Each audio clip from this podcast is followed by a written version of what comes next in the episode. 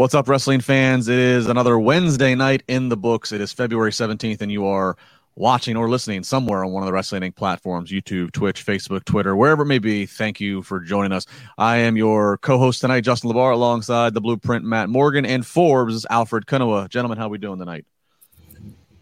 Doing Fantastic. Well. Great. All right, well, let's dive right into it. Let's not waste any time. Two pack shows. Uh, you got NXT, which we'll get to in a little bit, coming off of their pay per view Sunday night, and then we got AEW, who's building towards both a monumental March 3rd episode with Shaq, and then of course a pay per view after that.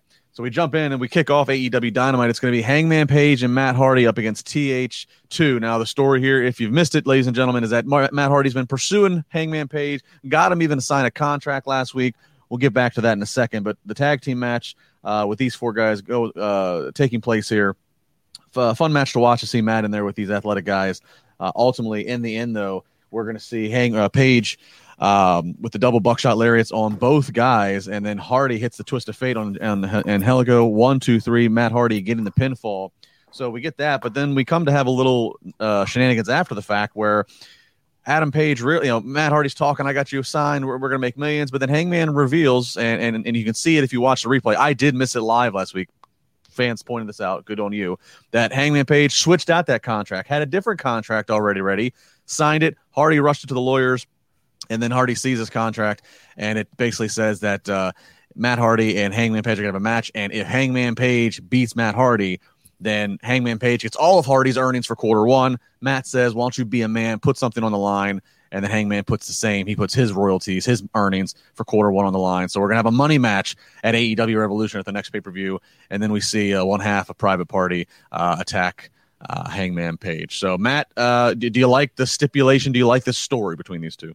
I, I like the story of Hangman Page being the uh, proverbial baby face by outsmarting the heel that had been already caught on various their YouTube shows, whether it's being the elite or even Sammy Guevara's uh, uh, blog as well, of always messing with Private Party, screwing them over somehow, trying to screw over Hangman. Um, even tried to screw over what's his name? Uh, oh God, what's the dude who does their video camera for being the elite? Um, their friend. Yeah, I can't think of his name. What's the dude's name? I forget oh, his name. I know what you're talking about. Yeah, uh, yeah. Even him is it? He like he's he's trying to Hardy tried to get him for a minute too. Um. Anyways, the matchup's cool. I like the tag match tonight. Let's talk about the tag match. Tag match was fun, like you said. Um, but if if I'm being honest, and I love Big Money Matt, so I don't even want to crap on this, but I the stipulation's lame. The stipulation's corn. Uh, it's stupid. Uh, quarter earn quarter one earn quarter one earnings. Like, come on, man. Like, Alfred, really? I, I, Alfred, I expect for, Forbes to have full track on the, on the earnings so. for the winner. This is our kind of angle, man. A big money match. I love it. Uh, I, I, like the fact that there is a stipulation between these two, and they're actually kind of investing something in this. I, I do see this as like a stepping stone on the way to something bigger, especially for Hangman Adam Page. Uh, but I have enjoyed what Hangman Adam Page and Matt Hardy are doing, and this is a good stipulation considering what they've been fighting over. Well, no. Why not? No. Why not have it, it say that because then Hangman Page didn't really get over on him. Right. Do you know what I mean? Like I, I would like to have seen it turn out he signed a contract that Hardy rushed to the attorneys and got signed and you know got it all verified or whatever the hell. And uh, it turns out that Hangman Page owns Matt Hardy's talents. Like so, he's the new manager of you know Private Party and whatever and whatever.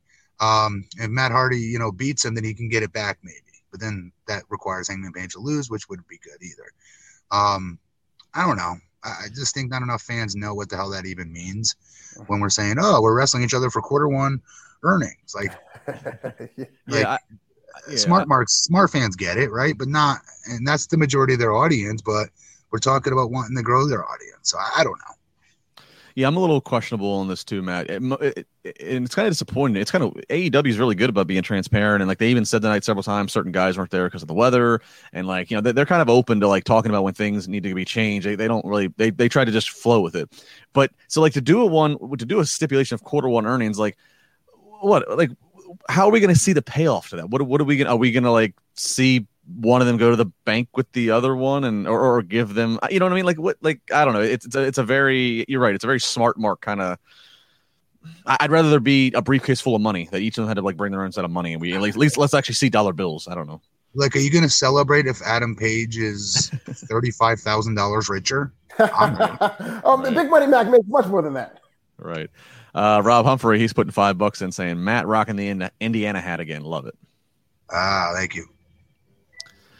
Yeah. So we'll uh we'll, see how this one plays out, but uh, so a non-title match of the pay per view for for all the quarter one earnings. Mhm. All right, backstage we get Santana and Ortiz. Uh, they're talking about how they are going to go uh, have their first title match after being in the company for 18 months. They said fear has been the reason they haven't afforded that opportunity. MJF then grabs a mic. He says he still wants an apology from Sammy Guevara for what happened. Jericho, uh, frustrated with Sammy, uh, telling him to shut up. And I know what you've been doing. You've been trying to do this. But then Y2J starts cutting a promo on uh, Sammy, saying it's the stupidest decision ever to quit the inner circle, and he's dead to Chris Jericho.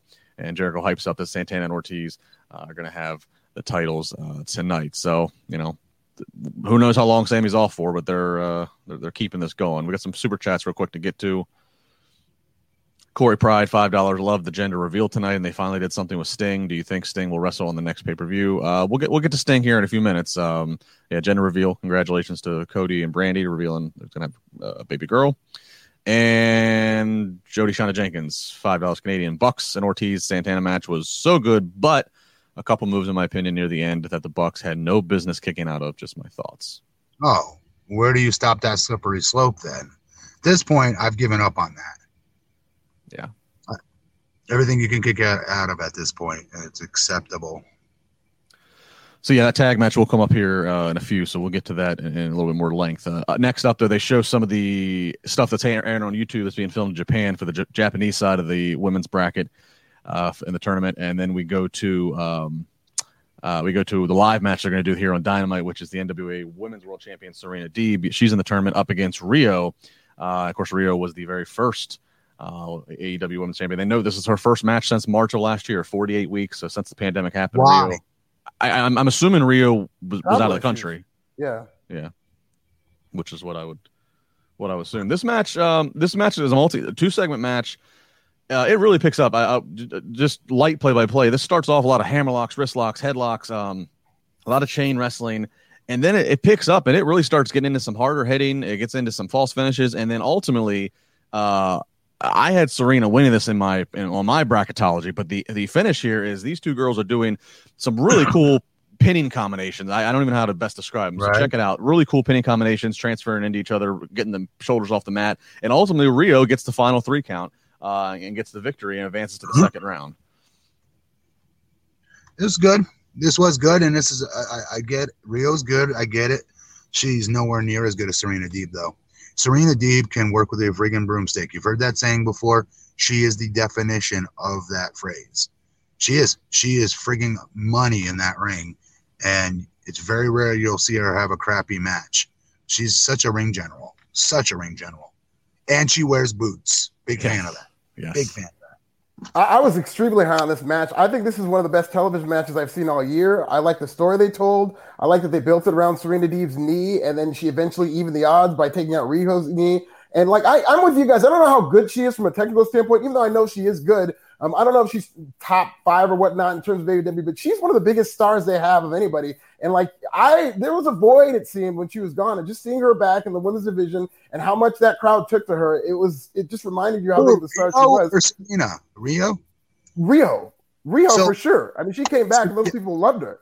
Yeah, they did. To be clear, this is Riho's best match with AEW. I loved it. I, this, This, is is by far her best match. I I would agree. I, at first, it, it not that I don't appreciate you know chain wrestling or technical wrestling, but the way it started uh, and the pace, I was a little like uh, this this might be long. And then I saw they're going to go to commercial, but it picked up. It really, they really, they they it just took patience, and uh, I thought where they finally ended to. I, I I would agree with that. I think this is probably the best I've seen Riho So- in AEW.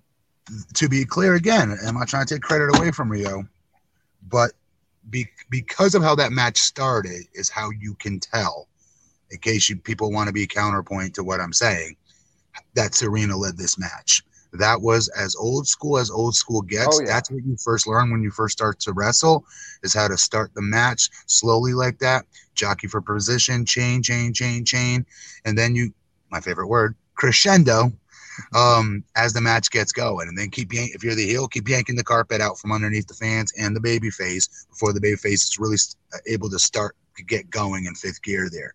So by the time a two segment match gets toward that comeback, fans are dying to see it happen and not get that carpet yanked from underneath them finally. All systems go. Riho's in fifth gear, kicking ass, taking names. Let's go, motherfucker. Like that, that gear. That's a Serena Deeb old school 101 match. A B C type of match. Uh, and there was, you know, good points in the commentary, even in their own way, pointed out how, how good Deeb was working to make Riho looking better. At one point, Riho was throwing uh, some forearms at Deeb, and Deeb was, I mean, the way she was selling them, snapping the head back, and, and commentary alluded to something of the fact, but they're putting over Riho in her strikes. But if you look at the Deeb putting the work, so yeah, Deeb certainly doing her part to uh, to make the returning babyface, um, you know, look look good. Uh, this is great for Riho. Very good showing for her, and I hope they are able to continue to book her versus talents that make her shine like that because she's got great offense. I am error two dollars. Matt AEW had Sting lose to OC tonight. Roseanne. What? I thought maybe it was an inside joke between you and I am error.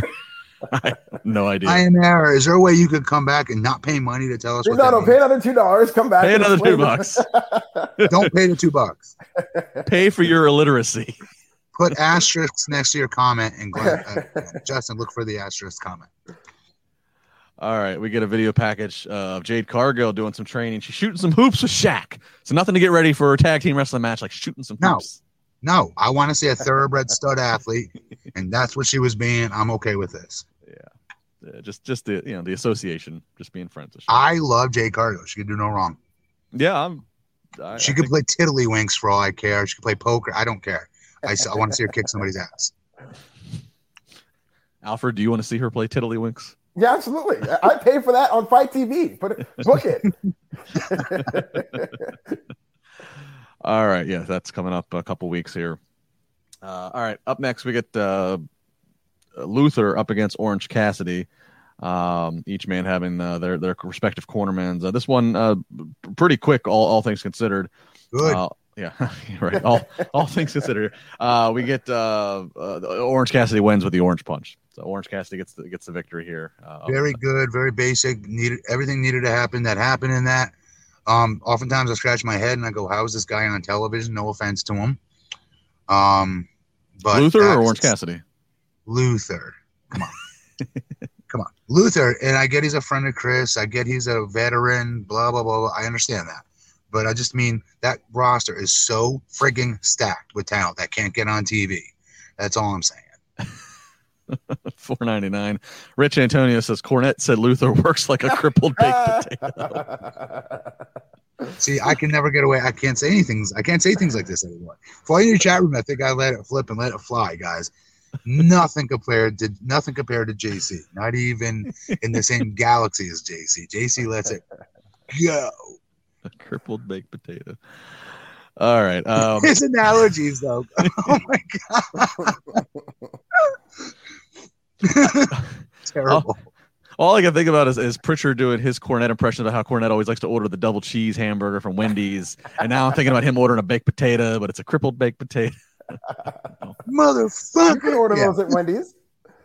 He finishes his his his impersonation of Cornette with "motherfucker" every time. get the double cheese. All right, uh, we get the video vignette showing what happened to Darby on last week, being uh, uh, dragged around in the body bag across the parking lot by uh, FTW. Uh, and then we get back to live uh, in Daily's place. We see Taz, Brian Cage, and Hook come out to the ring. Taz notes they're missing some people tonight because of the weather. Mm-hmm so that's that. So again, you know, they're kind of transparent. They don't come up with stupid reasons. Um, and they're calling out Sting, and then Sting are calling you out, and all of a sudden here comes Sting. Lights out, snows up. Sting walks out, bat in hand, and uh, Sting steps into the ring with that bat. And Taz saying, "Yeah, that good thing you had that bat because that bat is your only saving grace because you know you, you stepping in the ring here was the worst thing you could have done." Well, Taz then uh, drops the bat, and and you know, Taz can't believe he did that. Neither can commentators. And then uh, Sting takes off the jacket, throws the jacket in um, one of their faces, starts to get some some shots in. Uh, but eventually, the numbers do out, uh, out, you know outweigh them, and they're they're hitting Sting with some shot with some some strikes. And then Brian Cage uh, gives a power bomb, and he puts it looked good. Uh, gives a power bomb to Sting, and so this really was kind of what stole the night on the internet, at least because I think Alfred, correct me if I'm wrong. I think Tony Khan had even said that Sting's not going to be taking any bumps. Uh, but here he yeah, is. He took a he took a live bump. This is no cinematic match. This is no crash pad. Uh, Matt, what did you think of this? And, and were you shocked by this? What do I say to this? Because this is what I feared. I don't want to see him get hurt. I don't want to see. He doesn't have to be on every week. AEW, he does not need to be on your show every week. I get you're paying him zillions of dollars, but those zillions of dollars are going to be worth more and pay and pay major dividends the more special you make him feel. Don't just have him out there in these stupid in ring promos every single week. So it loses its luster to now where you feel the pressure that you have to change gears because you've done the same thing every single week in a row. So you have to escalate it now to him finally getting jumped. And worse, taking a power bomb. Now, great for great on Brian Cage. He took good care of him. It looked nasty at the same time. Brian Cage can work. Um, privately, I'm happy for him. He gets to say power bombs, power bomb Sting, right? But eh, this didn't need to happen. That's all I'm going to say. I don't think this needed to happen. There's other ways it could have jumped Sting and kept him down. Still served its purpose. One less major home run bump that Sting wouldn't have had to have taken. That would have still been been on his bump card. We all have a bump card as wrestlers, and and Sting's has long gone, long gone past his bump card limit. And uh, just don't want to see him get hurt. I want to see him pay dividends to this company. And it's especially scary when you consider that Sting has that history of spinal stenosis. Spinal. I mean, any move that he's going to take, what's the move that basically ended his career? It was a buckle bomb. It was a version of a power bomb. And he takes a bump similar to where his back is going to be smacking against the mat. I mean, this looked like it happened in slow motion to me. And Brian Cage did a great job with that power bomb. It is kind of encouraging to see that Sting is willing to go in there and take bumps because we're all just assuming it'd be cinematic. But me watching this made me realize, like, man, if I see Sting in like a even a five minute match, my heart's going to be in my throat the whole time. And that's not how I want to watch Sting. Exactly. I, I, was trying to get that in just now, and I'm glad you you actually hit it right on the head. That's exactly right. That's not what we're supposed to be thinking about when we're watching Alfred. We're supposed to be cheering for him, and, but not in the way of real life cheering for him not getting injured, right?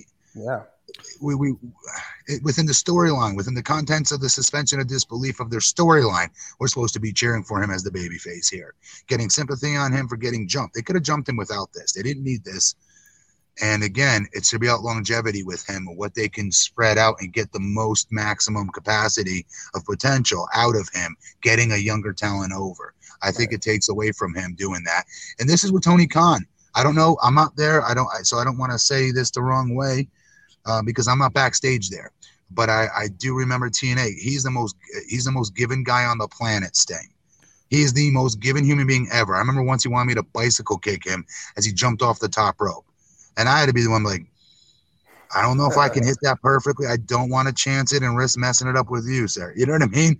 And, and I had to really talk him out of it because he wanted to really help get me over. He really, he, not just me, all the young talents. That's how he is. That's why he's an amazing man. But this is where Tony Khan's got to step in and say, We've invested a lot of time and money into you, brother. We appreciate you wanting to do business. Now's not the time for it. No, absolutely. I mean, it's. Uh, I don't know how they're going to move forward. Now I'm just curious to see, like, when they get to that pay per view, they've already announced a street fight, right? I mean, but they haven't guaranteed that's going to be cinematic. No, that's no, that's that. Uh, up to this point, every time I say See, that's, that's, me, that's, that's me speculating. Me. That's just me speculating. That'll be a we don't know for sure if it's going to be that kind of match. No, uh, they, they, well, they won't tell us either. They'll they'll wait and make you just show yeah. up to see it. it. Matt, I think what you said, and obviously that's great. You know, that's that's what you bring to the show. You is you have that insight and experience of having you know been in a situation like that with Sting. Part of me wonders off of that. You know, obviously, again, what they had planned tonight probably got changed because all of FTW wasn't there, and so part of me wonders if they were like, "Shit, we don't really have much here." and and, and I wonder if Sting did you know not wanting the angle to die and, and or not die, but you know stall and hurt these other guys that are involved. I wonder if Sting stepped up and said, "Look, I'll take a power bomb. I'll do, do something yes, to me." Absolutely, this was not written on paper. Sting takes power bomb. That was not on the format. I'll bet my house on that. No way. No yeah. way was that on the format. That was him stepping up. Yeah. Uh, Jody Shona Jenkins, Cage Power Bomb Sting with a thing of beauty. Matt, not that they need it, but could you not buy the optics of FTR and Cage together? Ooh. Ooh, I can see it. Cage specifically, I want with them. I don't want none of the rest of them with them. Yes, hell yeah. All right, that's an interesting, uh, interesting trio to to think about in the future. Something else to think about in the future, folks. We're in the middle of the thick of the winter, and the storms are brewing, and it's Oh. like one to three inches are in the forecast of that hibernation bush. Yes, you know what I'm talking about. It's when you get a said. little. it's when you get a little lazy, you know, you get a little behind. Look, I mean, look, we just passed Valentine's Day, but just because Valentine's Day is over, don't mean that you just drop your guard and just stop. No, no, no, no, no. There's a problem taking place in your pants, more than likely, and maybe other parts of your body. Luckily, our partners at Manscaped specialize in products to make sure you're walking around town with beautiful snowballs. Yes, beautiful snowballs. Manscaped here to provide you the best tools for your grooming experience, offering precisions eh, precision engineered tools for your family jewels. Alfred, Manscaped, you, I mean, you know what I'm talking. I mean, you, you don't want to let this stuff go. You got to take care of yourself, right? Yeah, absolutely. And I literally know what you're talking about because my shipment just came in today. I'm very excited to use it. And next week I will have a personal review, very quick personal review as to how well this stuff works. so there's something to look forward to. The lawnmower.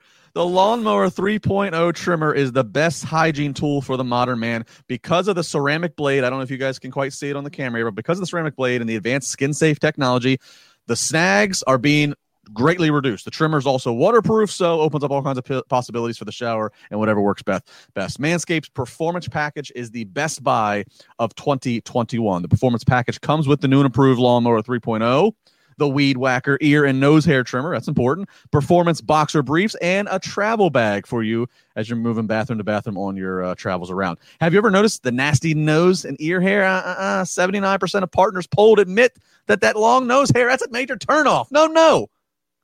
They have the clippers for that. It's all in this big, big package. The bundle also comes with a prop, the crop preserver. You know, it gets a little, you know, after a long day, got to keep it preserved down there with the smells, spray, ball toner, everything. And what we're going to do, since they are great sponsors of this podcast, is that we are going to get you 20% off plus free shipping with the code INC. Go to manscaped.com, put in the code INC, and you're going to get 20% off plus free shipping. That's a great deal. And once you buy into with Manscaped, you will be there. You will become a regular customer. You'll be loving and waiting for all the new products that they come out with. So again, 20% off free shipping, manscaped.com. Use the code INC. Then thank Manscaped for helping and sponsoring this podcast and keeping our winter wieners looking so good. Who are these 21% of people who think that nose hairs are a turn on? What, what is with these people? right? Good question. Hey, I, I'm sorry, I missed that last line. One more time, Justin. Manscaped, making our winter wieners look so good. Ah! Sorry. Motherfucker. Hey, to show you that they are the real deal, and we we, we use them here. Uh, both me and my wife love it. But uh, they they make cologne. Oh, wow. Yes. This stuff smells so good. I wish it came in bigger bottles. Um, this is good stuff, you guys. The company is it makes. I'm not just BSing you guys. They make so many cool different uh, um, other products besides the main, you know, meat and potatoes for them, which is obviously, you know, their grooming trimmers. But like Justin with the nose hair trimmer, the ear hair trimmer, and whatnot. I'm Mhm. 44. I'm getting there. Up there in age, that stuff's starting to come out now, right? That stuff works wonders. It's quick, and the the thing you hit on the head, which I thought was great, was the ceramic blade on there that keeps everything from snagging. It's not 100% foolproof. Okay, it'll still you'll still catch every once in a blue moon. But as a wrestler that has to always shave from head to toe uh, yeah, before you get on TV, as part of like every wrestler's ritual, um, night and day, better than any other blade out there. And oftentimes you get stuck having to use a straight edge blade, like an old school razor, to do your whole body. That takes for frigging ever. You nick the hell out of yourself. This thing is a miracle, and I'm pissed I didn't invent it. Honestly, I, I wish I invented this thing. Yeah, Matt's right. It's more than just more than just the main trimmers. I mean, I, I love the boxer briefs are comfortable. I love the uh, the travel the travel bag for the bathroom for your. sh- You know, that'd be like it's like a shaving kit. It's a great quality bag, leather bag. Uh, yeah, so it's a lot of it's really good products. They you know they've been kind enough to let us try them all out, and we've all become. Yes. Well, Alfred's about to become a, a, regular regular Absolutely. user. So again, uh, INC if you use the code on Manscaped.com, twenty percent off and free shipping. So can't beat that. Oh, and the battery lasts for frigging ever, forever before you charge that thing again. I Yep. swear. Yep. You you could be George the Animal Steele, uh, God rest his soul, and you, you can get a lot of shaving uh, out of it before you need to plug that baby in. Dude, we lost our charger. I had to contact them to send me another one. I waited like two and a half weeks to get it. That thing still was going. that thing works so well. All right, back to the regularly scheduled program of Dynamite. Uh, we see earlier today Kenny Omega, and I will note because I know the chat room's going to blow up about this. So they, they tossed to this pre-tape of Kenny Omega being at a um, a classroom full of you know like kindergarten kids, and it, it's live TV. But yes, Jim Ross accidentally said, "I think we have some video." Kenny Omega, the WWE champion, and of course, oh, Twitter, did I miss that? Tw- Oh, Twitter no. blew up. What? To, Oh yeah. no! Twitter blew up, of course, to call his mistake out. He acknowledged. He said it's live TV, folks. He's like, you know, it happens. He said WWE champion though. He said WWE champion, and it's tossed to the video. Not forced to have it. The guy was there for what? 30 That's what I mean. He said it. He said WWE for 20 years prior. to Yeah. that, so, I missed it. I didn't even notice it. yeah. Well, that, that's good then, I guess. Maybe maybe I just made it worse, but I, I Twitter just lit up that I saw. I don't know. Anyways, so we go to the AEW champion Kenny Omega, and he's reading uh, the Young Bucks book to younger kids. He's asking them questions. Uh, it's kind of odd. Uh, and then uh, Don Callis, you know, on the phone. Oh, Kenny, we got to go. You know, no no time here. And, he, and Kenny wants to stay and play with the kids, but he, but he doesn't have time. So um, Mi- Nakazawa, Michael Nakazawa is there with him. They say he'll play with the kids, and all the kids start to beat him up. And that's the end of the that that's the end of that segment. So All right, so Kenny, you're a main eventer, dude. You don't hang out with Nakazawa. Just pointing that out there. Yeah. Um, all right, now we go to uh, Kenny's former friends, the Young Bucks champions, up against Santana and Ortiz. Inner Circle is out there with Santana and Ortiz, but uh, not too long into the match, MJF's going to go to try to help do some cheating. The ref catches him, and the ref, uh, but ref catches him before he can go in the action, and because of that, the ref throws all of the Inner Circle out. Uh, Inner Circle equally mad at the ref, equally mad at MJF for uh, getting them kicked out. So match continues uh, without any outside interference, and finally we do get um, uh, Santana and Ortiz hit a, a power bomb into uh, uh, power bomb into the ringside crowd, um, and then we end up seeing Nick for the roll up with the one two three. So quick roll up uh, victory of the Young Bucks getting the pinfall. So of course retaining their titles as one would Good expect. match. This was a good match. This was a really good match. I loved and enjoyed it. But let me ask you guys a question about MJF real quick. This may sound crazy, but you tell me if I'm wrong, and maybe I am. Do you not think his trajectory was much better before he joined Inner Circle? Yeah, yeah, uh, yeah. In a way, I, I- I think I think what I would interpret Matt is is yeah, when he was doing the stuff where like when he was with Cody, it kind of felt like yeah, he is on this just nonstop singles rocket. He's going to be world in world champion picture sooner than later. Once he joined the inner circle, it's kind of like okay, we're going to get nine months of like soap opera. It, well, more importantly, I mean, like he, I felt like after every show, I came away going, he's the best heel in the business, bar none. I'm sorry, he's the best heel in the business. It's a big statement, but that's what I walked away with almost every show he was on, saying or thinking to myself. I'm not no. getting that. I, I don't get that as much with these little grab ass segments they have him pl- being a part of at the moment. I know they've got to tell this story. I get that. But the trajectory he was on before was him in the ring by himself, putting on these presidential. What, what was that one he was doing? The the the debate. Um, yeah, not even him versus Jericho, but him in there by him, him in there by Oh. himself yeah. giving everybody what the new, you know, uh, a year with him as the champion would be like. That, like he just felt like a main event heel act, uh, a crash course to becoming world champion sooner versus later. And again, the best heel in the business by himself. Doesn't need any sizzle. He is the sizzle and the steak. So again, when they put him in this group, I was excited because I want to see some great stuff between him and Jericho. The promos will be amazing. So maybe this is one of those deals. Maybe I just need to shut up and wait till we get to Jericho versus him, um, and they get to that story that I'm waiting for. Um, I just don't. I just feel like he's in neutral right now. Yeah, and but this isn't a bad neutral to be in. Uh, MJF was literally a main event heel because he was going after the AEW title. He was feuding with Jon Moxley, so he was at the top of the card. But I mean, obviously, he can't be there in a year round, so he's gonna have time, some yeah. moments where he's gonna take a step back. Uh, but in Yeah. terms of taking a step back, it could be much worse. Um, I think it's great that he's rubbing off of Chris Jericho, and that's going to lead to him getting revved up all over again. Um, but yeah, he is a little diluted being with the inner circle, but I do fully expect him to continue on the trajectory he's on. Okay. I am errors back with two bucks. Luther was Sting in uh, being the elite segment with Silver. Fail. Oh, Did yes. get a I thing? saw- I didn't see that. that was a major fail. I agree. I agree. Uh, it was on the one that being the, uh, uh, I don't know if it was the last being the leader, the one from Monday, but it was basically John Silver going around, goofing around and saying that, oh, I found Sting. And then it turns around and it's freaking Luther. Yeah, it was pretty Oh, lame. okay. Okay. It was, it was lame. It was a fail.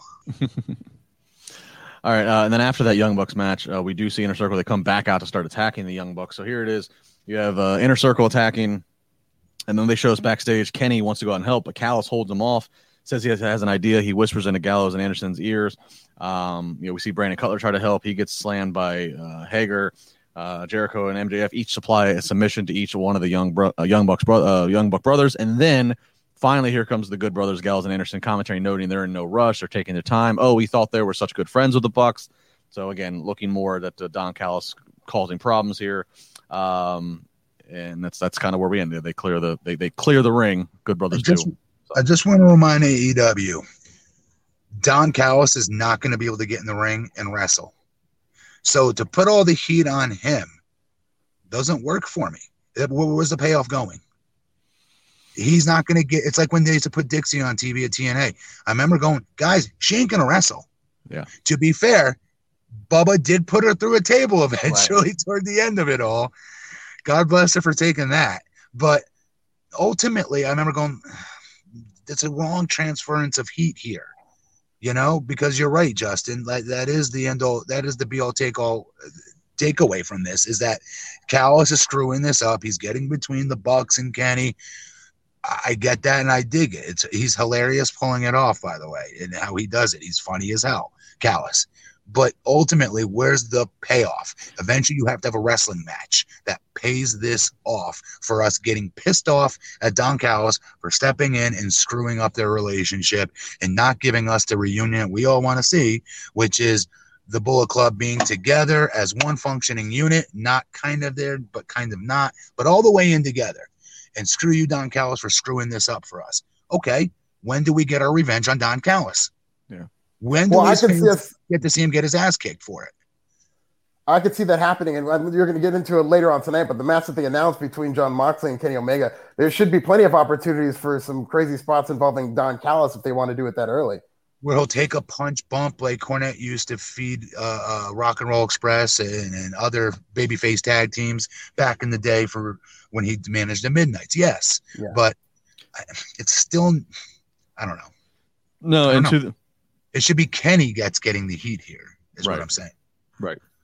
Yeah, you know, I always think if uh if in 1990 97 and 98 if if this was if if what we're doing now was a regular thing podcasting and live reactions like this uh widespread i always think that when that when vince mcmahon started having a, a feud with stone cold and this and that that we would have been like what like what's the pa- vince he's an announcer he's not gonna Not fight yet. and then and then and then when you finally we would have. I don't think we would have seen enough of people trying to be the next Vince McMahon yeah. a la Dixie Carter, Jeff Jarrett, and so on and so forth. All these different company owners that put themselves in the center of the story, main event storyline, or non wrestling people in main event storylines as all the heat on them.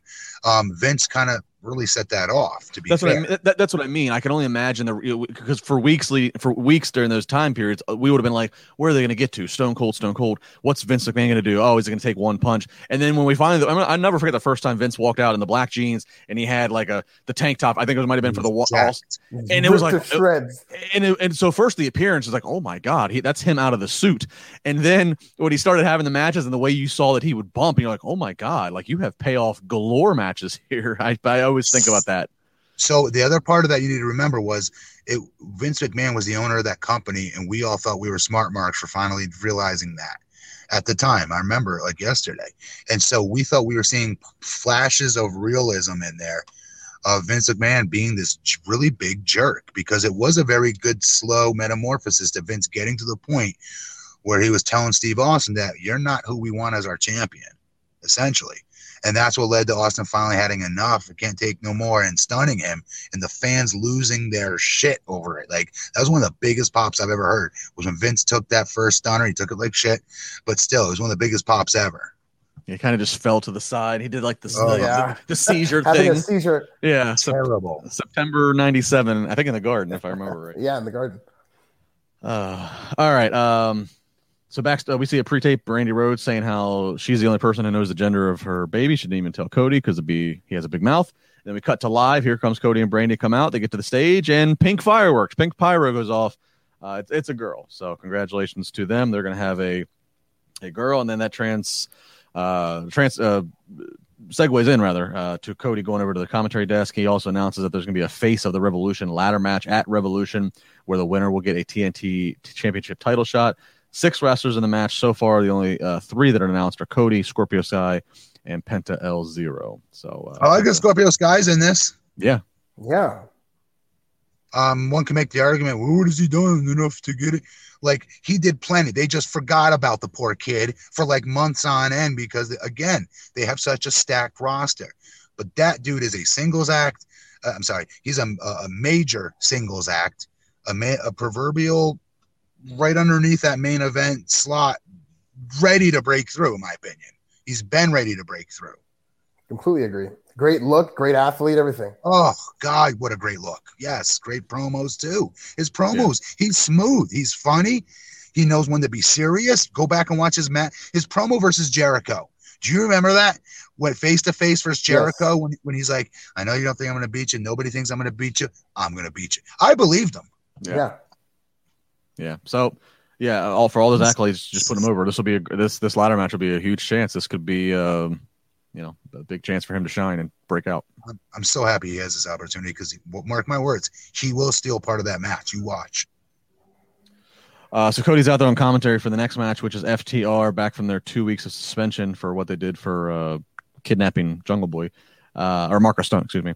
Um, so FTR up against Matt and Mike Sydal. So uh, Matt Sydal, obviously very well known, uh, formerly Evan Bourne in WWE, but uh, Mike Sydal, his brother, not as known, but of course, if you follow Dragon Gate or, or, or yeah. stuff in Japan, uh, as they alluded to in commentary, you've seen him before. Very athletic. Uh, this, is, this was fun to watch the clash yeah. of styles um, between FTR, who's very old school, and then and then the brothers. Ultimately, though, as you figure, um, FTR hits the big rig. Yeah and gets the, the victory one, two, three. After the match, they uh, call Doc Sampson in the ring, and then they end up going through the doc's doctor bag, pulling out some scissors, and are about to cut uh, uh, Mike uh, hair until lights go out, and then lights come back up, and Jurassic Express is in the ring, and they uh, go at it with FTR.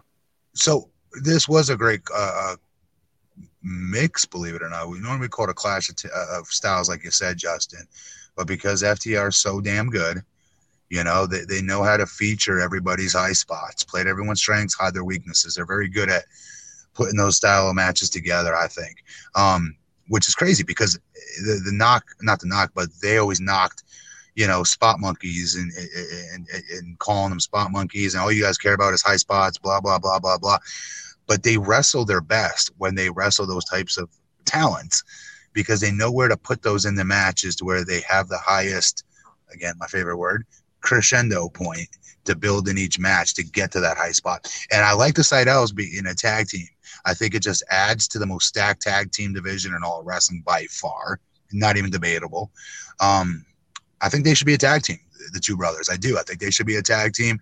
Granted, they're not going to be used much, right? Maybe on Dark because of how many other good tag teams and, and, and talents that are on this roster. But Seto's past his I don't know what the word is. Um, he's still very good in that ring, but I would not be putting him in front of other talents on that roster that are younger, hung, and still are, are trying to get to their mark, if you will in this well, business. Well, yeah, all the other talents that AW has, and oh, by the way, every other promotion they apparently have unlocked the door for to come come in right. on their oh, shows. yeah, by so. the oh, by the way, forbidden door. you know, yeah, the forbidden door. um, yeah, I mean, I think uh, whatever Sydal's ceiling is as a singles guy, as talented as he is, I think it would be much more as a tag team act. Um, even if they are cycled out, I could see them, you know, even competing for the tag team titles one day because they were just so impressive tonight. And I know a yeah. lot of that is FTR being one of the best tag teams in the world, but these two are seasoned professionals who are great yes. high flyers. I want to see more of them. I want to see them work with top flight and the yes. of some of these younger tag teams uh, Hell to get yes better. To but I definitely want to see more of the Sydal brothers because they definitely opened my eyes tonight. For yes. sure. Jody Shauna Jenkins, two dollars Canadian, loved how Mike Sydal got in and out of the ring. Yeah, every time he got tagged yeah. in, he he he he never he never stepped in the traditional way. No. Go back and watch who started that. I could be wrong, but I could have sworn it was always Alex Shelley that used to get in and out of the ring that way. Go back and watch. I was always impressed with that. I'm like, I would totally fall. I would mess this. right. It's not, it's not. It's it's uh, it's not even a spot with anybody else. We got to worry about them not hitting their mark. This is you just trying to get in the ring, tripping. Yeah, right. The risk you put yourself at. Um, all right, so we get a rundown of matches for next week. Uh, we get the reminder that at Revolution, the AEW Women's World Champion Hikaru Shida, she will face the winner of the uh, tournament.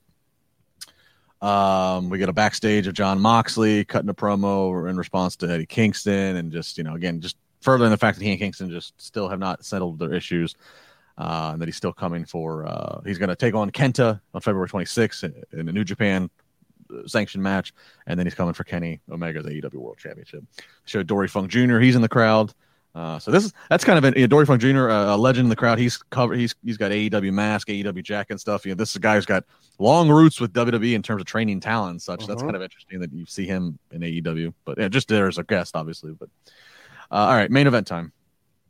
Uh, we got uh, Eddie Kingston, the Butcher, and the Blade, along with the Bunny, of course. And then out, they all come in, in, in their own separate interests, but they all come from the crowd. Uh, Lance Archer with Jake the Snake, Rey Fenix, and then Jon Moxley. This one starts out as just chaos for the first few minutes. All, all, all six just fighting everywhere, all kinds of nonsense. They eventually settle in, get into their tag corners. Um, Rey Fenix just, good God, Rey Fenix, just the stuff he was doing. I was actually watching yeah. Jake Roberts' face, and I could tell this is Jake Roberts' just shoot, just making faces watching, just like in awe of like what Fenix was doing, the offense that he was uh, putting into this. Uh, finally, though, uh, they they build to Moxie and Kingston both wanting to be tagged in, locking eyes. Camera work was very good. Got to give it out to the production truck. They were capturing all this really well. They get in, they start going crazy. Kingston hits a spinning back fist um, on Moxley that looked pretty brutal. Uh, then we get a, a, paradigm shift from Moxley. He gets the victory one, two, three. Post match, Moxley celebrating, and then all of a sudden, here comes the Good Brothers. They attack him. They're holding him down. Here comes Kenny Omega. Kenny Omega gets on the on the mic and is in Moxley's face, and he says, "You know, I, be, I can beat you in a wrestling match, and then you want to prove more. You're a better wrestler." Blah blah blah blah blah. Basically says, "So it looks like in order for us to finish this, I got to name the type of match to put you in the ground." And he challenges them at, at Revolution for the AEW World Title that it is going to be a exploding barbed wire death match. Wow. Off the air we go. Between Kenny and Moxley and Mox. Yeah. Um. Hmm. Exploding barbed wire death match. okay, just can I just can I just cover the match and not have to talk about that future match real quick because it's a whole show of itself. Um, this match was friggin' awesome. I loved it. I loved everything in there. I love Rey Fenix. He continues to friggin' shine. Um, God, he's so good. I can watch him over and over and over. He never gets boring. He never gets old to me. It's never, oh, once you've seen it, you've seen it all. No, you haven't seen it all. He, he's so damn good. Um, but again, um, the finish of this was good. Everything made sense. This is what it was. This everything that happened should have been exactly the way it was laid out tonight. Um, great way to end the show as well. I mean, they went home selling this new match, so they did their job. Um, the question is, you do you guys like these kinds of matches? I don't. But am I intrigued? Yes. I am intrigued. Will I watch it? Of course I'll watch. I'll watch anything with AEW on it. But I don't know. Why are we going to that? These people can wait wearing Gangrel shirt. Shot Kenny Omega wearing Gangrel shirt. Just noting gang, uh, Kenny Omega style. Just put it out there. That's very cool. Kenny yeah, and an interesting pair of boots too. These bright burgundy cowboy boots. Okay. But that isn't that superstar type shit. Come on. Yeah, you know? I like yeah. how I mean I don't like how he dresses, but I like how he goes that extra mile to piss you off by how he dresses. That's part of his his thing in this act is that he's just like one of the most uniquely dressed world champions in history. He he's still trying. He's still trying to figure out who he is. There's no question on that. Um, I, I like him in his suits. I like him dressed up like a, a big time superstar. Um, jerky, you know, jerky rich throwing it in our face how rich he is now because he's the right. champion, right? Um, I like all of that. Um, so I dug the boots tonight. I, I, don't like when it comes out there. I am one of those that get on him a little bit about wearing, you know, gym clothes in the middle of the show and stuff. It's like you're the champion, act like it, right? And he's been doing that, so I got to give him his props. He's definitely been dressing like a star. I thought. Um, but I don't know. I'm talking too much. What about you, Alfred? No, I'm just to echo what you guys said about Rey Fenix. That's what stood out to me in this match. It's just his ability to just single handedly take over a match as like I'm the best performer in this ring. I don't care who's in here. And this is the second week he's done that in a row. And this is what the third time in short order because that Kenny Omega match he had was phenomenal. And I, I just want to see more of Rey Fenix. Like I know they're building toward Kenny Omega and Jon Moxley, but they should figure Fenix into these plans because I'd be here for for another Kenny Omega Rey Fenix match. Uh, oh. The match that they had last time was one of my favorite matches I've ever seen in my life. Uh, I mean, I can't remember the last time I watched. I rewatched the match so many times, so I just love Ray so, Fenix here, and they shouldn't forget about this guy because they I often would, do. They always do. I, I I would pay so much to see Kenny. Okay. I, they before this, I don't want to sound too much like a mark here if I'm wrong on this. So I got to ask you guys this: They're really brothers in real life, right? Penta and yeah, Rey. Okay, they, that's a real thing, obviously. Okay, good. So number one, holy crap, the genetics in that family is insane. Holy crap! Uh, I'd like to see a three way with Kenny, Penta, and him. Oh my yeah. god, that. I, I I wouldn't put it past uh put Fenix in that ladder match. Let him be in that ladder match with his brother and, Scorpio yeah. Sky and Cody Rhodes. Um, oh my god! Yeah, oh still, my god! There's still three participants to be named. So, um, oh my again. god, the crap they can do with that! Oh my goodness. Um, so real quick, just another uh, super chats are trying yeah. to be super chats trying to be funny. So I'm gonna let them have their you know Jody didn't sign until I do a whole episode on that shirt, the puff, the puffy shirt, the puffy shirt. Um, so look to the match to, to to the match they're gonna have a Revolution, and we'll, and then we'll, that'll cap this AEW talk for the night. Um, I mean, I'm intrigued. I absolutely am intrigued. I, am car crash intrigued. But then, there's yes. the, but then there's the other part, I mean, that, which I think that's all you can be for that match. That's, I mean, what else? Oh, so the psychology of the exploding bar bar match is going to be, real, you know, no, it's a car crash. But I will say this, and this might make me sound like, um, I don't know what it's going to make me sound like. I'll let people decide for themselves. We fuddy duddy. Yeah. So we've seen in the past, and unfortunately, a lot of them have involved Matt Hardy. We've seen in the past where there's been questionable safety protocols or plans uh, and how you deal with things that go wrong because it's not ballet, in the words of JR. Things do go wrong. Exploding bar bar match. Obviously, there's risk there. There's there's whatever. I. There's a part of me. It's kind of like you know AEW's been a little. Eh, there's been questionable times where like, man, this guy's to kill themselves if they keep if they keep doing these kind of stunts or keep working at this kind of pace. So I will admit that as intrigued as I am for the car crash, as I part of me is like, I hope they got their shit covered and their bases covered. How does that work? Are you saying that? Are they saying rather that because you don't hit the ropes in a barbed wire match? Obviously, you use that as a weapon, and like you work your opponent towards it, and you tease getting your opponent close to that barbed wire. The whole match should be teased around getting your opponent jammed up in that or hemmed up in that barbed wire. Right? That's how it should work. Um, so my question is, how would it explode? Like there, it can't. The, the ropes, the the, and I'm not a deathmatch expert. Again, the fans will jump in. For, yeah. From the best I can remember, uh, it, it, I remember seeing like the old like Cactus Jack and Cactus. Yeah, yeah. there would there would be like explosive that they would they would slam and do bumps like pyro. Mat. Like yeah, like pyro. Kind of like exactly. what they do with the Inferno matches. Every time somebody takes a bump, the fire yeah. goes up in the air. Uh, I don't think they do that for every bump in an exploding death match, but they do it for a lot of them. Was where the but the pie, but off. like the pie, the explosive looks like it's going off on the the, the person yes. themselves. Yes. So then, how, okay, so so so, but like in the Inferno match, that didn't hit Taker or under or, or Kane. Like he, like you said, he body slammed the middle of the ring, and then the peripheral of the ring fire yeah. went up. Right.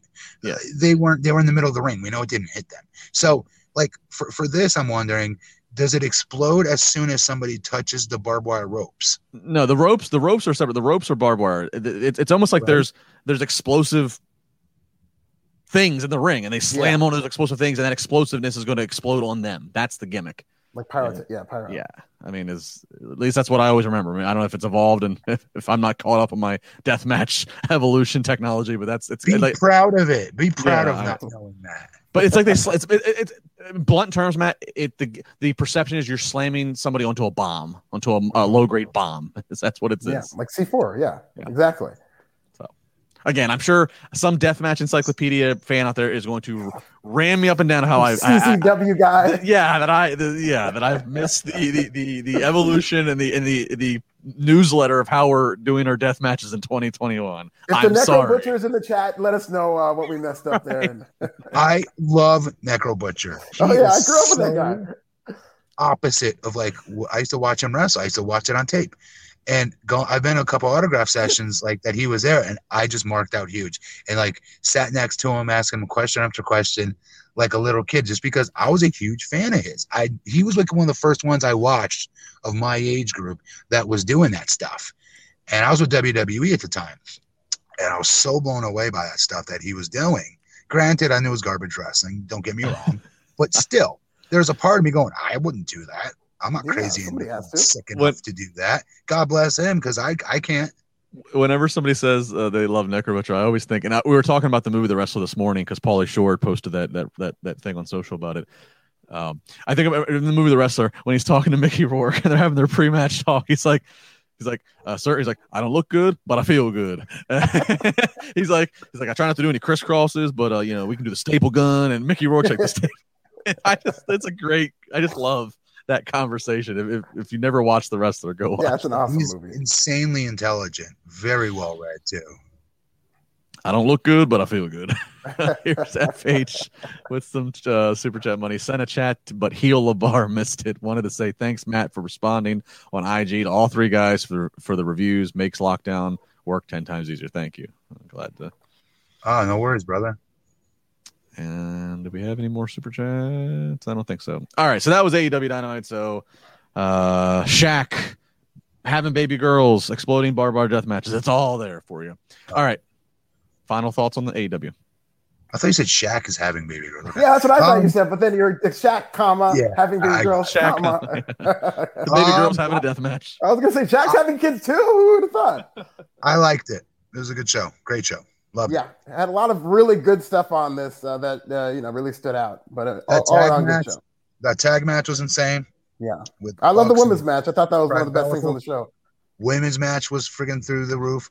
Um, the last main event match through the roof was friggin' awesome. Um, and what was the beginning of the show that we really dug? Um, Hardy, Oh, the Hangman and Matt Hardy. yeah, that was. I mean, all the matches were very good. Every match on here, actually. And you're starting to be able to tell. You, you're starting to be able to tell when they have a women's match and it's a women's match. They they they, they feel confident. They're putting it at the at the at like the eight thirty mark.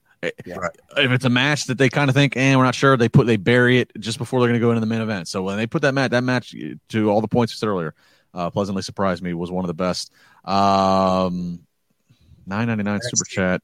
Hang on, yeah, supposedly Kyle O'Reilly suffered a legit seizure No. NXT off the air. no, I hadn't heard that. That's Wow. bad. Um, all right. Well, What did we'll I- look. What what did I miss after? What did I miss on NXT? I don't remember. Well, I mean, well, it's, it's after it went off the air, so we didn't see it. I guess it was. How Well, did the- it end though? the ending stunt was Cole did that suplex to him on the steps, and then Cole stands tall, and and Oh, and, yeah. uh, and O'Reilly was selling, I thought, on the outside, Mhm. but I do remember a bunch of refs coming around him, but I just figured it was selling. there were a lot of refs out there, but I didn't think Oh, anything of it because there was a lot of brawling. All right, well, let's go to NXT. Alfred. Uh, Yeah, well, I I'll- mean, I'll try speak- to I'll try to do some digging here. Please, speaking of Kyle O'Reilly, he did start the show. He comes out, he's pissed off. He says he keeps replaying the moment in his head when Adam Cole turned on him at NXT Takeover Vengeance Day. He's shocked. Uh, it was supposed to be special, but you ruined it. Uh, Roddy Roderick Strong comes out, tries to kind of vouch for Adam Cole, but Kyle O'Reilly says, "I don't need to hear, hear that shit from you," and they bleeped it out. Uh, Finn Balor comes out. He says, "Get in line," because he wants some of Adam Cole, and that brings out Lorcan, Birch, and Dunn. They attack Finn Balor, Roderick Strong, and Kyle O'Reilly setting up tonight's main event. Okay, really quick. Why do those two have anything to do with this? Who's those? Uh, Lorcan and Birch. Yes. Yeah, that's the. I guess they're just for now. They're the opposition until they decide what next major step to take with the Undisputed Era. Because of that, I, I loved everything about this. I want to see O'Reilly shine. I want to see him step apart and set himself apart. You know, the dude is trying. He's been trying for years. He's worked his ass off to get to this point in his career. Um, I really want to see him break away. I do. Um, because his wrestling is very different too. By the way, I like the way he Yeah. wrestles. differently. I like how he puts in his submission style. He puts some MMA in there. It all looks very legit to me. I like the way he wrestles. I just, again, I also like the way Matt Riddle wrestles, but you got to have that character with it for me to really be all the way in. So I like where he was going with this. I saw the real fire in him tonight. I loved that. Uh, uh, being or he being O'Reilly, I just, it was a fart in church at the end with, with, with, in my opinion, with Lorcan and the homeboy coming out there. Yeah, I like the yeah, I like the fire that Kyle showed. Like I believed him, and I liked that it was it was just like I don't I Roddy don't come in here because I'm I'm gonna hit you. I don't trust you. Like it, it wasn't it wasn't built up. You know, Sunday, Sunday, Sunday. It felt very real. Like there was a person who was questioning the trust and pissed off at, at his boy who just super kicked him a few nights ago. I like the fire from Kyle, but I do agree. As this as the segment went on and the whole thing, I was like. And by the way, what could Roddy have really said? Like Roddy, what were you going to yeah. get in there and say? Yeah. No, he's still our friend. No, no, no, no. He kicked me my teeth. Game over. We're not friends no more. Right. Yeah. Uh, so to the room, I, I just looked. By the way, so Robert uh, Sathoff, five dollars says there's, there's, pictures floating around of O'Reilly being taken out on a stretcher. Hope it's just a storyline and someone spreading a fake rumor. I I just looked. I did a quick Kyle O'Reilly search in Twitter. I've seen a lot of people that are also. Time out. Are we saying? Uh, are we, hang on. Are we saying they're saying after tonight's show this happened? Yes. Yes, they're saying My that. Apologies. I thought yeah. you said after the pay per view. I'm so sorry. No, no. So uh, I, but I haven't seen any. I, I'm just seeing people somewhere. Uh, this this has started. I haven't seen these pictures, but somewhere it started. Hopefully, it is just a bad rumor. But um, the only thing I will say, he, and we'll get to it in a minute. If he, it is, if it's true, let's say get it this out of the way. Obviously, every one of you guys say a prayer for him, sincerely. And, and, and if we're wrong, great. I'd love to be wrong. Let's hope we're wrong. Yeah. But until then, say a say a prayer for him. That that that's a seizure is some oh very scary. Oh, and again, if and if and for anybody who's listening to this on Thursday, tomorrow, and like uh, we might be this again. This is just a rumor, so this might be we might in, in twelve hours from now we might know this is just one big fake hoax that somebody started a bad. Good. Rumor, so fine, hope so. Well, till then, giving, guys, yeah. say a prayer if that's the case, please. Yeah. Takes two well, seconds. Then. So we're told that Santos versus Karrion Kross will not be taking place tonight. This is the second time they've done this with Santos Escobar. Santos just films his promo from his car saying he's not going to do the match, and but we're going to get it next week. And if Santos Escobar does not participate next week, then he'll be stripped of the title. I see you shaking your head, Justin. Uh, yeah, we'll, go to you, Matt. No, no, no. I go to hear Justin. Justin, what? What's up?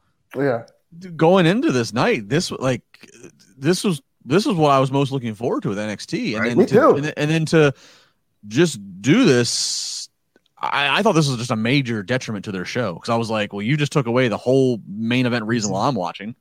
yes. Yeah. Yeah. This is so, really so, the only thing that was advertised on this show because they just had the pay per view. And this is all we were advertising. What's the real What's the real reason though? The only thing I can figure is that the is that what they ended with at the pay per view with the whole undisputed era breakup. The only thing I can figure is that that whenever they decided upon that, they're like, all right, well, now this has to take precedent for this follow up show. And so we'll just push Santos and Kross back. I don't know that for sure, but that's the only thing I can figure that why they would do that. Why would you, you know, I, I don't know. Because originally Kross and Escobar yeah. was going to be something that was going to happen at Vengeance pay per view.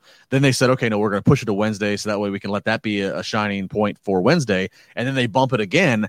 I, that's all I can figure is that they like, all right, we need to follow up on the Cole stuff and the Colorado. I'll, I'll, I'll, be honest. I think it's way too early for. I'm excited as hell to watch it. I love both talents, love both. I just think it's too early. I don't want uh, Escobar to be losing no matches yet. Yeah. And and sorry, Crusher as hell ain't losing.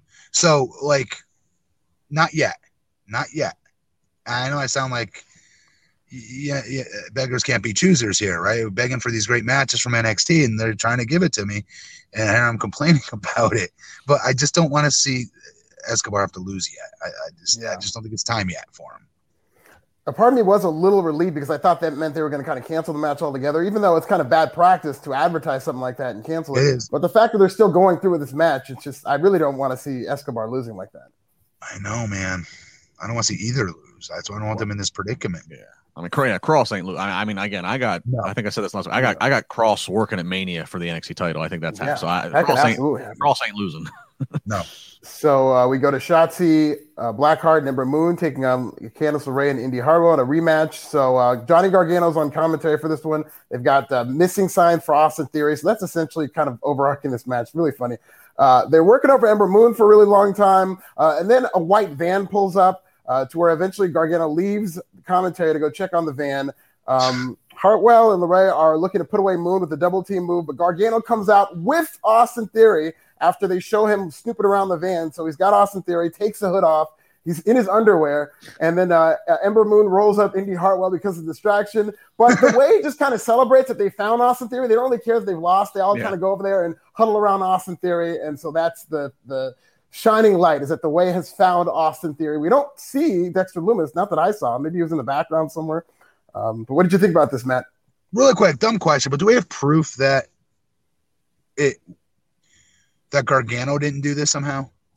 Well, we saw when they walked to the ring on Sunday before Vengeance, when the way, when all four of them walked to the ring, and they showed the replay again tonight. Lumis comes out of the shadows real quick and like puts like a rag over. Yeah. So I mean, you know, so Okay, okay, okay. I just want to make sure. Um, I thought it'd be funnier actually if J- Johnny did this just to set up to be a distraction. But anyways, um, anything Johnny touches right now has been gold. Uh, this was no different, especially him on commentary. Like I was pissed he left commentary because for me he was killing it on commentary tonight. He was Loved very funny. He was arguing with Beth Phoenix, talking about how there's a conspiracy against them and how Yes. there, was an injustice last week. And he goes, "This is the biggest screw job I've ever seen." he he reminds me. I I think I might have used this. I might have used this example last week. So he, Gargano with his comedy and his timing and the and, and, and his racing, trying to come up with an excuse. He reminds me of like Ben Stiller and like Yes. when when Ben Stiller's in his comedy movies trying to like come up with his of That's why he's doing things. It, that's that's the cadence I get, which is not a bad thing by the way. It's like the stream of conscious, Yeah. Kind of bumbling, but like really mad and flustered. He's very good at doing that. Yeah. Uh, real quick, Very. Steve Stephen Marcachilli, four ninety nine. Does Kross go to the main roster without winning the NXT title belt back? Uh, give him the Goldberg streak. Would Brock work with him? Uh, I mean, yeah, yeah. I think Brock would work with him. Yes, I do think he would if if if you're asking like if they uh, uh, but that's that's that's neither here nor there. Um, the bigger question is does he go to the main roster without winning an NXT title? I can see that. Yeah. Uh, I mean, Yeah. but I could see him. I mean, he's clearly on a path to winning it, and WrestleMania's around the corner. To Justin's point, so I could see him winning it, you know, this year and being at, and uh, he could be on the main roster maybe later this summer. I, I don't, I don't think that would be too long at all. You know, and, and and if if Vince has not watched Big Kross live, once Vince sees Kross at WrestleMania, I think Vince will. Game over. It might be like one of those things with Lashley where they're just trying to keep Kross away from Vince so he doesn't see him, but as soon as he does, he's like, "All right, I want him yesterday." God damn, pal, sign him up. So we've got uh, backstage Kushida. Oh no, we get a Pat McAfee promo, which is really funny. He's just kind of gloating that he was right all along about Adam Cole. I love when heels do this whenever a babyface turns. He says, "Use the hashtag Yes. Pat was right." To send him the apologies Yes. because he was talking about Adam Cole the whole time. So I- just classic like Bobby Heenan talking Yes. about Hulk Awesome. Hogan, you know? Yeah, yes. Thank you, Albert. You, you and I, are on the, I was Piper. Yeah. I, I love it. Well, or even I love it when when when Hogan when Hogan joins the NWO and Heenan's. I've told you all for years he was no good. Whose Yeah, oh, side is he yes. on? Yes. You know, So this is great. I told you humanoids for the last 20 years. fans are, fans are throwing trash on Mean Gene and Hogan and Heenan's just like I told you. So. celebrating. Yeah, it's great. I love that. That's kind of what I thought about that when McAfee was talking. McAfee's great, so maybe we'll get more of him later. Um, we get a backstage segment with Bronson Reed congratulating Kushida for a good effort, and then he kind of says that he'll see him down the road. And then Malcolm Bivens shows up and you know teases that he's got a perfect opponent for Kushida. Of course, that's going to end up being Tyler Rust. Uh, then we get into Leon Ruff versus Isaiah Swerve Scott. This is going the way I think it would early. Scott's dominating, but Leon Ruff makes his comeback. He gets cut up, but then he hits a crucifix roll up, and Leon Ruff beats uh, Isaiah Swerve Scott. Uh, he laughs it off at first, Isaiah, and then he attacks Leon Ruff. So his heel turn is pretty much cemented. It is. I loved this matchup on paper. I, I, I did. Um, I don't know how I feel about him being heel, but, it, but just remember this because obviously Swerve's ultimately his big money is as a babyface one day. There's no question. Obviously, uh, I I don't know if I told you this, Alfred, but on some of the other podcasts I've done with these with Justin or Glenn or Raj, I always point out it's easier when you're younger to be a heel in your career than it is to be a babyface. It just it just is, and I'm hoping he'll pick up different mannerisms, different uh, fleshes, and different layers of a character, even things that may, he normally wouldn't be able to do as a babyface. But as a heel, you have the freedom to do it, and because you have the freedom to try new things, you automatically, as a performer, get more confident, more comfortable trying new things. And once you're there, it is smooth sailing. You're throwing all these different things out there on uh, house shows and things of that nature that they're not doing now, but trying new things out, and you become a much better, well-rounded talent for it. So when the big money's in him as a babyface, he's gonna be so ready for it. It's not even gonna be funny. It's good to be a heel first because then, believe it or not, helps you learn how to sell properly when it's your turn to be the babyface taking the heat in the match on not dying during the heat part of the match when you're supposed to be, you know, fighting from underneath a little bit there and how to cut yourself back off even. The timing of it all is really important to get that chance as a heel to control the match, to call the match, to pace the match, to time the match. All the responsibility is always generally on a heel. Today it's a little bit different, but they still teach it that way at least. Uh-huh. Yeah, all good points. Uh, I mean, I've I've been a fan. I like first of all, I like both these guys. I love what I love. Ruff kind of having yeah. the one two the one two three kid emergence, right? Um, and I, I have been a fan of Scott years prior to his WWE work. I got to work with him briefly. Yes. I like yeah his his his move set, his offense is baby face all the way. but I, but I also think that that's kind of a crowded market right now in NXT. So I like the fact that they're yes a lot to what Matt said. They're gonna kind of force him to to maybe even step out of a comfort zone. But I you know his his the way he looked at the camera, the way he was kind of taunting after yeah. his actions. I kind of I bought. I was like, all right, yeah, you looking you you look like a, a heel badass. I can see it, and so I'm I'm here for it. You know, guess what? That's going to pay dividends when because he doesn't have that gear as a babyface right now. That a babyface with fire needs every once in a while. We want to see a little bit of that cocky badass in our baby faces nowadays. So it's going to play divid pay dividends to him in the future. I still think he's got major money in him as a babyface. Seriously. He really does. He's got great facials, to your point, Justin. God, and I, I, know he's got a great podcast too, Swerve City, and he shows a lot of personality on that podcast. So there isn't a doubt that it's in there. So hopefully he can manifest that into a heel character. Um, but I really, you know, I'm excited to see as long as they invest in him because they seem to be very right. start and stop with yeah. uh, Swerve Scott. Yes. Yeah. Yes, they have. You're right. And after you're right, his podcast is, is is fun. He does his podcast with uh, one of the guys he does it with, Montezi, yeah, who I've spoke about on the show before. Montezi did my theme music. He does um, he does Big Swole's theme music. He does, I think he does Sammy Guevara's scene theme music. Um, and there's a cast of other characters that they're all really entertaining. And it's actually, it's a fun podcast that they do. It kind of, you get to see a lot of personality out of Swerve. Yeah, so uh, you can check that out. It's actually on the WWE network now, I believe. Yeah. So. Yeah. Uh, super chat real quick. Nathaniel Cook, four ninety nine says Kross and LA Knight program will be money. Knight's mic skills versus Kross's intensity. Yeah, oh God, yeah. yeah, yeah. Oh yeah, dude. There's no way LA Knight is not bringing up the misses during a promo. There's no way around it. He's such a scumbag. That's what he taught. That's what he is. Like it'll be, it's money. That that feud would be money. So we get uh, Kacy Catanzaro and uh, Kayden Carter versus Aliyah and Jessi Kamea. A uh, bit of a rough match, couple of botch spots, uh, but then uh, Boaz shows up. He's kind of standing there, um, and then the finish comes when uh, Catanzaro and Kayden Carter they hit like a neckbreaker, top rope splash combo for the win. Kacy goes to confront Xia Li, uh, but Xia puts like a dark mark on her hand. She says, Next week, I will purge you. So it looks like we're getting Xia Li versus Kacy Catanzaro next week. Cool me. I dig that. That'd yeah. be good. I love I the Xia, I love the Xia Li stuff. You know, we didn't see the Tian Sha or whoever the thousand year old figure is, but yeah, I, am all for the Xia Li stuff. I, I love this backstory. Yeah, and Kacy could bump like hell for Xia if they decide to do something creative enough next week, make her look like an absolute monster. Yep. Then we get this trophy presentation. MSK comes out. Uh, they're really excited. Uh, they hug Beth and they challenge Oney Lorcan and Danny Burch. It's very humble stuff. Uh, then Raquel Gonzalez and Dakota Kai come out. They get you deserve it chance. Uh, they're talking about how happy they are to win this until they're interrupted by Bas- Baszler and Nia Jax. So Dakota Kai, because she knows them, she introduces Raquel and she calls Shayna the woman who ran away after Rhea Ripley beat her. And then Raquel Gonzalez says, Is that the same Rhea Ripley I beat at New Year's Evil? MSK and Beth Phoenix are in the corner eating popcorn. Uh, Nia Jax does this Dusty impression saying that Dusty used to call her one big, beautiful, badass bitch. Uh, Raquel said Dusty never met me. And uh, after this, they're just kind of going back and forth. Really good stuff here. And after the music starts playing, of course, they have to get this in. Raquel says, I'm going to shove that boot so far up your hole, they'll never get it back. Uh, listen, I really love this. And I thought that it was really good that they didn't go over your head. They didn't beat you over the head with the whole stuff. They saved it until the end, but they actually did a good job of making me want to see not only a tag team match for the tag team titles, but also Raquel Gonzalez versus Shayna, versus Raquel Nia. Gonzalez versus Nia. I think would be incredible business. I want Nia versus Raquel so bad because Raquel would whip her. She would put it on her. Did you see how big? Like Nia Jax is big, Fair. but I'm sorry, Raquel still looked freaking like a towering inferno out there, man. I, am her biggest fan. I, I, think I've decided. I've, yeah, I've decided this.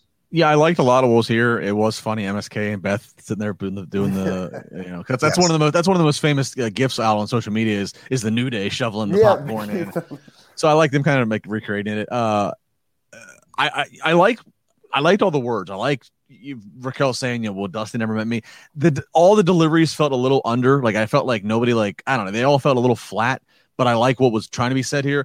I am kind of curious. Do I want to see a Raquel and Dakota babyface team? Because that's what we're gonna get out of this. Is they're gonna be the babyface on the side. Um, whereas they had been like the strong, dominant heels. Uh, but but I'll see what I'm, I'm I'm open for it. The match is in two weeks. I'm open for it. I'll see how it see how it goes. Yeah, they, I mean Raquel and Dakota were definitely positioned as the baby faces in this match, or you know, in this confrontation, and you know that would fit. We get the Cameron Grimes music video again, which was very funny. They showed it at the pay per view with all the money that he's got. Love this angle. Uh, kiss uh, my grits. yeah, kiss my grits. moon. I hope that's his new theme music. I mean, they should just run all the way with this. Absolutely. We've got Kushida versus Tyler Rust, which uh, very good submission wrestling match. They're going back and forth. Uh, Kushida's really working over Tyler Rust's left arm. The finish comes where Kushida sinks in the hoverboard lock, and then Malcolm Bivens jumps up on the apron and he calls for the bell to protect his investment. So yes, Tyler Rust took a little another loss, but uh, they did it to where Tyler Rust did not tap out. He's protecting his investment. Yeah, yeah, this is a good story. This match is really well done. This is a great follow up for Kushida coming off the Gargano match uh, on Sunday. Um, the, I I like what they were trying to do in the finish with Bivens protecting him, but even if you go back and watch it, it, it didn't. Whether either commentary missed a mark or like it, it didn't come it just didn't come off correctly. I know that and Barrett tried to cover it after and he was trying to say, "Well, it's obvious, Vic. It's obvious what Bivens was doing. He was trying to protect it, but it it just it I don't know timing it something very awkward. Yeah, yeah, it did that, that that didn't completely resonate, but you know, it got quiet, and then Kushida looked kind of confused, and the referee kind of had to be like, "No, man, you won." And so, yeah, right. it didn't. It wasn't really good how they did this. Yeah, this, and I told you, Kushida finally made a, a, a fan out of me at this after this pay per view. I loved his performance. Um, and this was good for him. It's a good win. He needed to get a win, so this this served its purpose. It wasn't smooth, uh, you know, with all the other elements in it, but he got another W. That's what's important here. Babyface staying strong. Uh, Jody Shauna Jenkins, NXT just doesn't do it for me. Justin, am I way off in saying Gargano and Balor maybe NXT forever? Uh, Eli and Kross are the only thing keeping me. Every 100%. I'll answer that for you. Yeah, I agree. Yeah, I mean, I, I, mean, I've said this before. Gargano, there's been many times where he was supposed to do different things that would have put him somewhere else no. besides NXT, and they and he's remained no. in NXT. No, uh, he, needs, he needs to stay there. He helps the show. He's entertaining as hell, but it will not work on Raw and SmackDown. It just it just wouldn't. They would I, screw it up.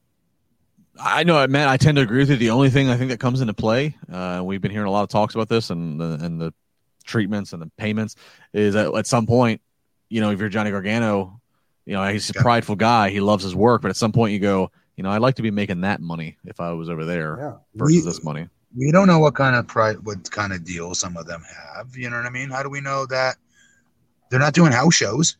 To, to be mm-hmm. clear, the money you make in WWE, you make a downside guarantee, which means if you don't wrestle one match, you make X amount of dollars per year, right? The money is in making the house shows and the merch and the pay per views. At least it used to be. Now the network that throws everything off with pay per views. Yeah. But the house show part was still a very big component of that. You wanted to be what was called a, on a booking contract at the time. When you were signed to develop, developmental, you got called up to the main roster, you'd be signed to what was called a booking contract. And you make your downside guarantee no matter what, but the house show money is what you really wanted to go after the most. And so because there's no house shows, Johnny ain't losing out on that. Right. We get an LA Knight promo from his host. He says he might already be the greatest NXT superstar of all time, and NXT will belong to him.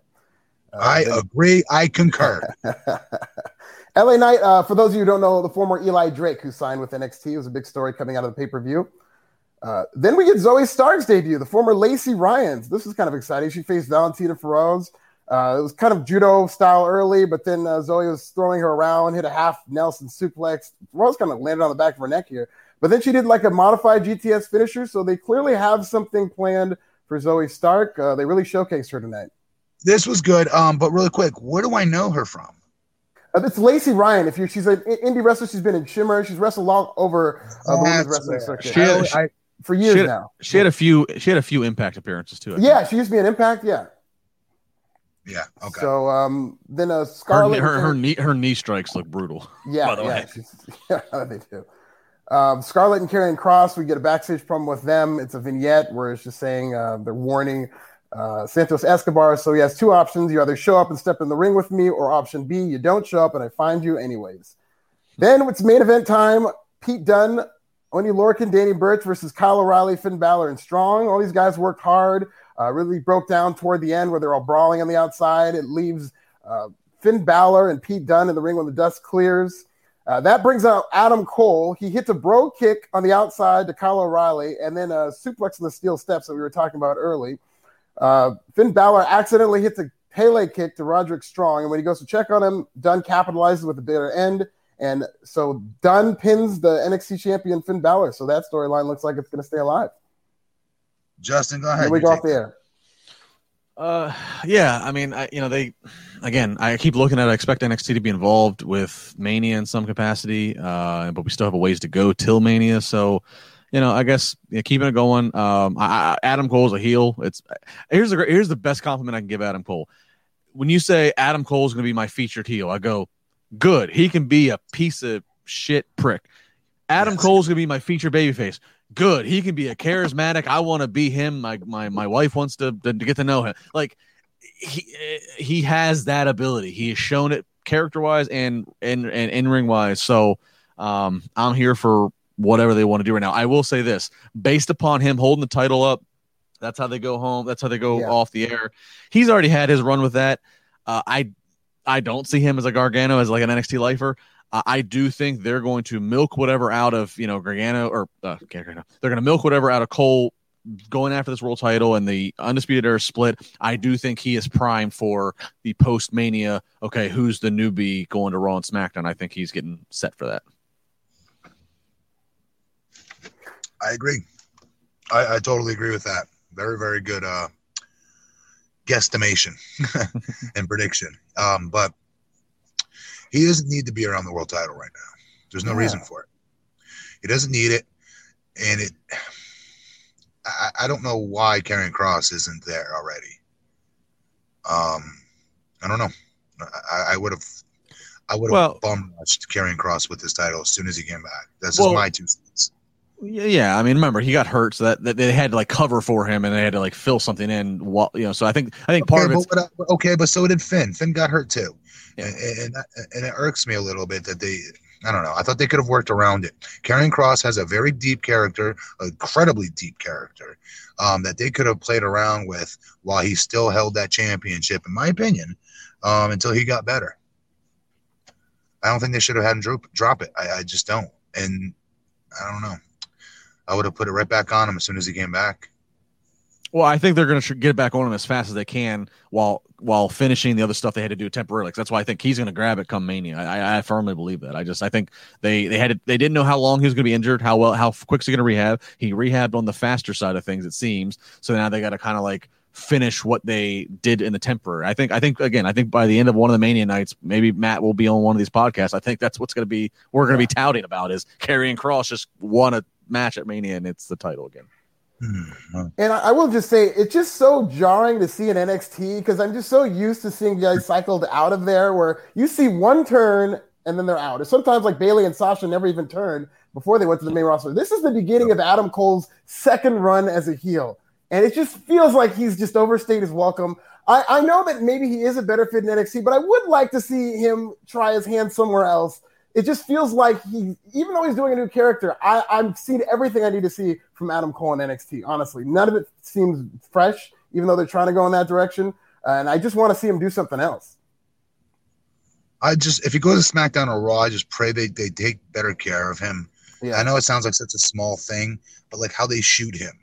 If you watch on NXT how they shoot, he they don't shoot him differently specifically, but the whole shot in general, their hard camera shot, for example, um, their mic, uh, the mic, sorry, their ring uh, uh, uh, cameras as well, they're shot differently on that show. It's a completely different aesthetic than SmackDown and Raw is, right? But I'll never forget when he was on SmackDown on a couple of the Amazing things, and he's standing in the ring. I'm like, he looks like somebody's little kid brother out there Yeah. physically. Like, he looks so small compared to these other talents. And I remember like going, "Oh, don't put him in this predicament." WWE, what the hell are you doing? Yeah, they do this all the time, and they could easily hide. It's like what they do with Tom Cruise. Yes. Never looked short in any of his movies. He's No. like four foot two, and he Yes, and he like Why can't you do that? He's worth it. He's Yeah. worth doing this for. Yeah. Yeah, but that was the show. So Adam Cole was uh, standing tall. That's how it ended.